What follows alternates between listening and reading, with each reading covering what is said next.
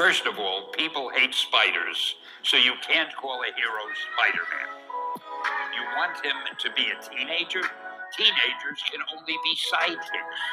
And you want him to have personal problems. Stan, don't you know what a superhero is? They don't have personal problems.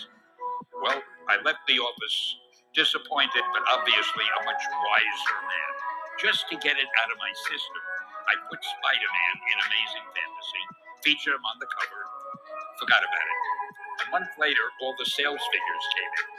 My publisher came racing into my office. Stan, Stan, you remember that character we both loved so much, Spider Man? Let's do him as a series. Now, why am I telling you this?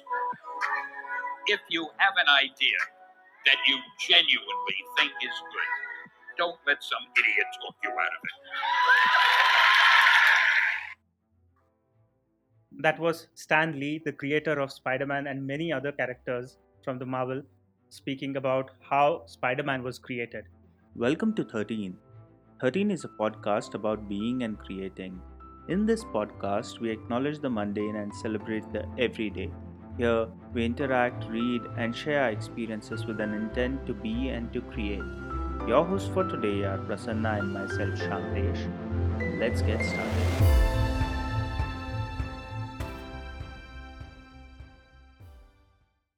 Prasanna, as we hear this, Stan Lee kind of puts across that Spider Man, in a sense, is like any other common teenager.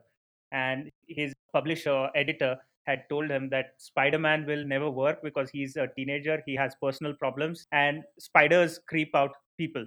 And regardless of all that, it somehow seems to come together because in his head, the idea was very clear and he genuinely believed in it, like he said. There's a longer version of that video also, which comes with a discretion, which I'll put in the description, where he further goes on to say that any idea that you think you genuinely believe is not necessarily also a great idea and you really have to allow people to question and perhaps uh, uh, uh, look at it and understand what really works and, and how you really believe in it and so on and so forth. So coming to the topic of is spider-man a big loser there is a spider-man in all of us and we are trying to juggle too many things. But how do you kind of identify that one thing which really matters and around that how revolve everything else to make it fall in place? That's part 1 the part 2 of this discussion would be about how do you recognize which is the genuine idea and against all odds when people are questioning that idea?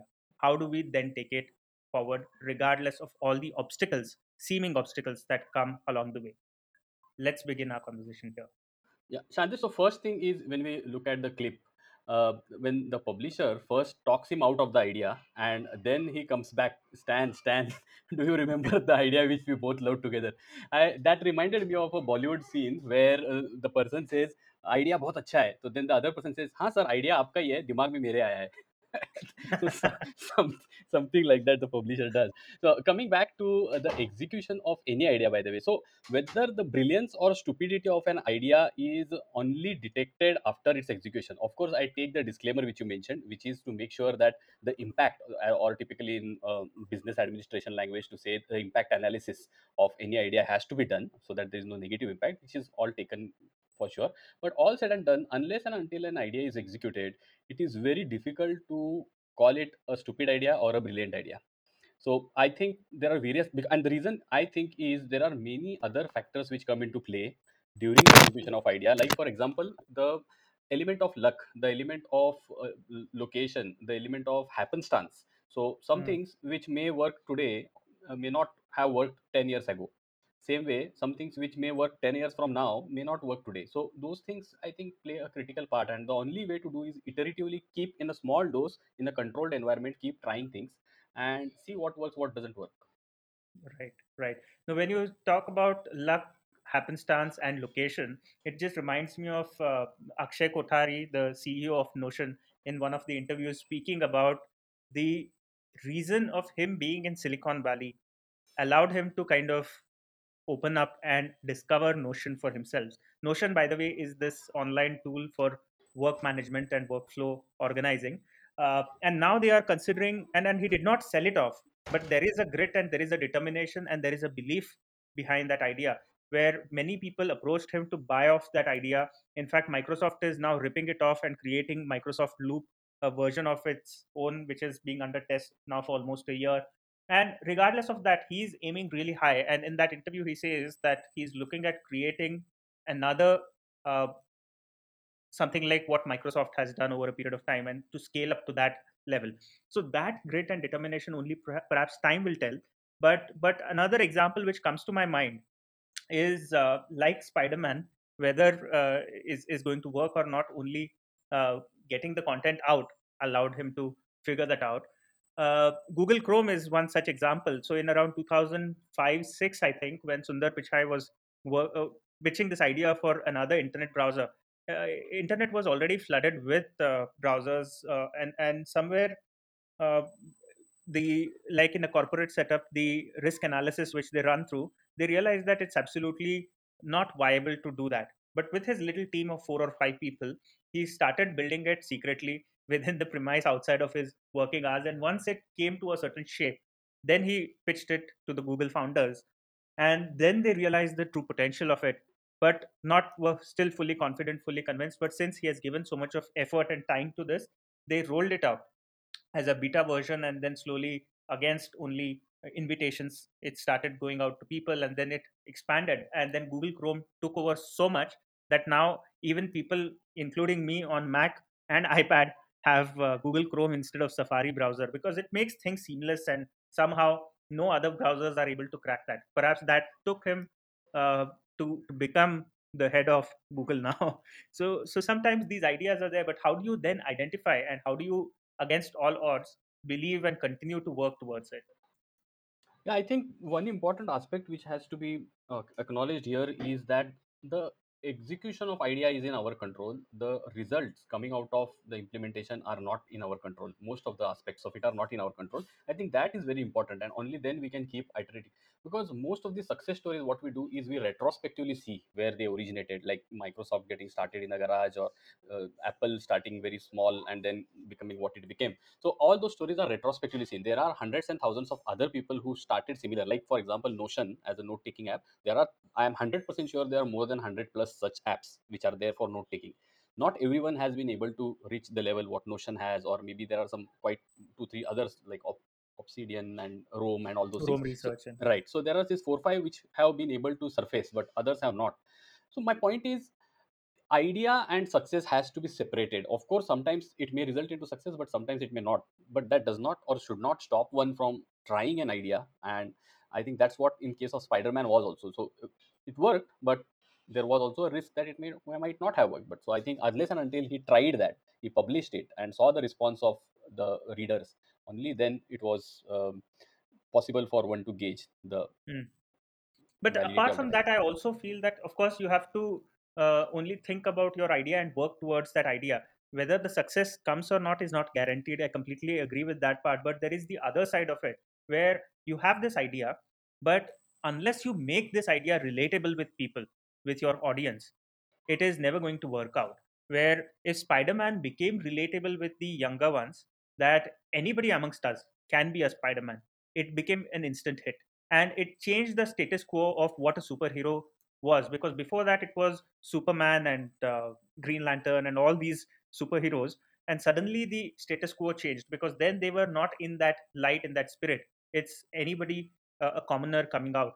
Uh, and and same goes true with uh, Chrome because uh, the idea be- because it was so intuitive and it was user friendly it took user into perspective and not the operationality like what internet explorer did which was wonderful but uh, it only took operationality. And until chrome came there wasn't really a great option other than that because everybody was then following that template. But when you understand your audience and you cater from that perspective without diluting your core belief that is when i think there is the possibility of that becoming a hit or reaching out and connecting with them becomes higher I agree fully, and that's why I said the reason I was separating success from executing an idea is because many a times we get attached to the success, or we want some assurance that this thing will work. If you detach it, you will fail faster. You mm. will hmm. do bigger mistakes, but still you are learning something out of it. You are iterating and refining your approach your thought process and that helps you That's to right. come closer to success because That's otherwise it absolutely ends yeah otherwise we end up into analysis paralysis kind of a thing where we keep on analyzing thing without trying it and then it just remains an idea. Absolutely. And also uh, when when you are making your idea relatable to public you cannot analyze your audience or uh, your public whom you are catering to. If you try to analyze them on basic uh, basic parameters maybe intellectually you are getting it all right but it is most likely to fail. You have to really connect with them on a sort of an emotional and a personal level and it's something very beyond analysis it's it's rudimentary which we often miss on Uh, absolutely. And if I am just trying to look at what might be the reasons which stop one from executing or trying those ideas, most of the time it is the shame associated with its failure. That if I Hmm. try and if it doesn't work, what will others say? I think that is one of the biggest barrier. And if you see all the success stories, people have gone beyond that level of shame or um, guilt or whatever it is that they have executed and they tried and they have failed and some things have worked out of the various things they tried. Hmm, hmm. No, what you're saying is very important because uh, while venturing onto one of our uh, little ventures, uh, all these sorts of questions came when I have a full time, proper, well paying job, uh, good projects in hand. Why am I kind of moving on onto my own? And obviously, the answer was not for money.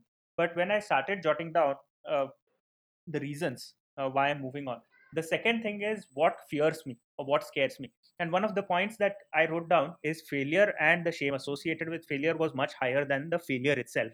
And when you just write it down, it took away the air out of it. The weight was just gone. And said, okay, so what? So people are going to say this, and but but tomorrow I will at least not regret for never trying.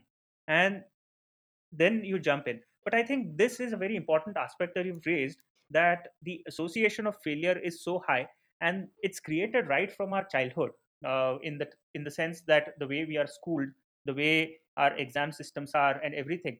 And even if you score little less marks the kind of pressure that comes not only from the teachers but also parents and within the family that you are kind of a total failure despite the fact that you have probably scored 60% and and and therefore this notion needs to really alter but more than outside it needs to alter within the association of failure needs to be loosened up a little bit Yeah. So if you see, on one hand, the open market rewards the risk taker.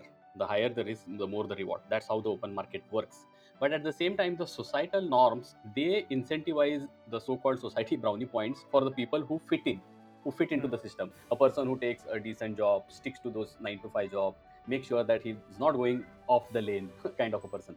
So that's the kind of dichotomy which I can see, or I don't know what is the right word, or a par- uh, irony, I don't know. But the thing is on one side people are rewarded for staying in line but at the same time people who get hugely rewarded are the ones who are risk takers.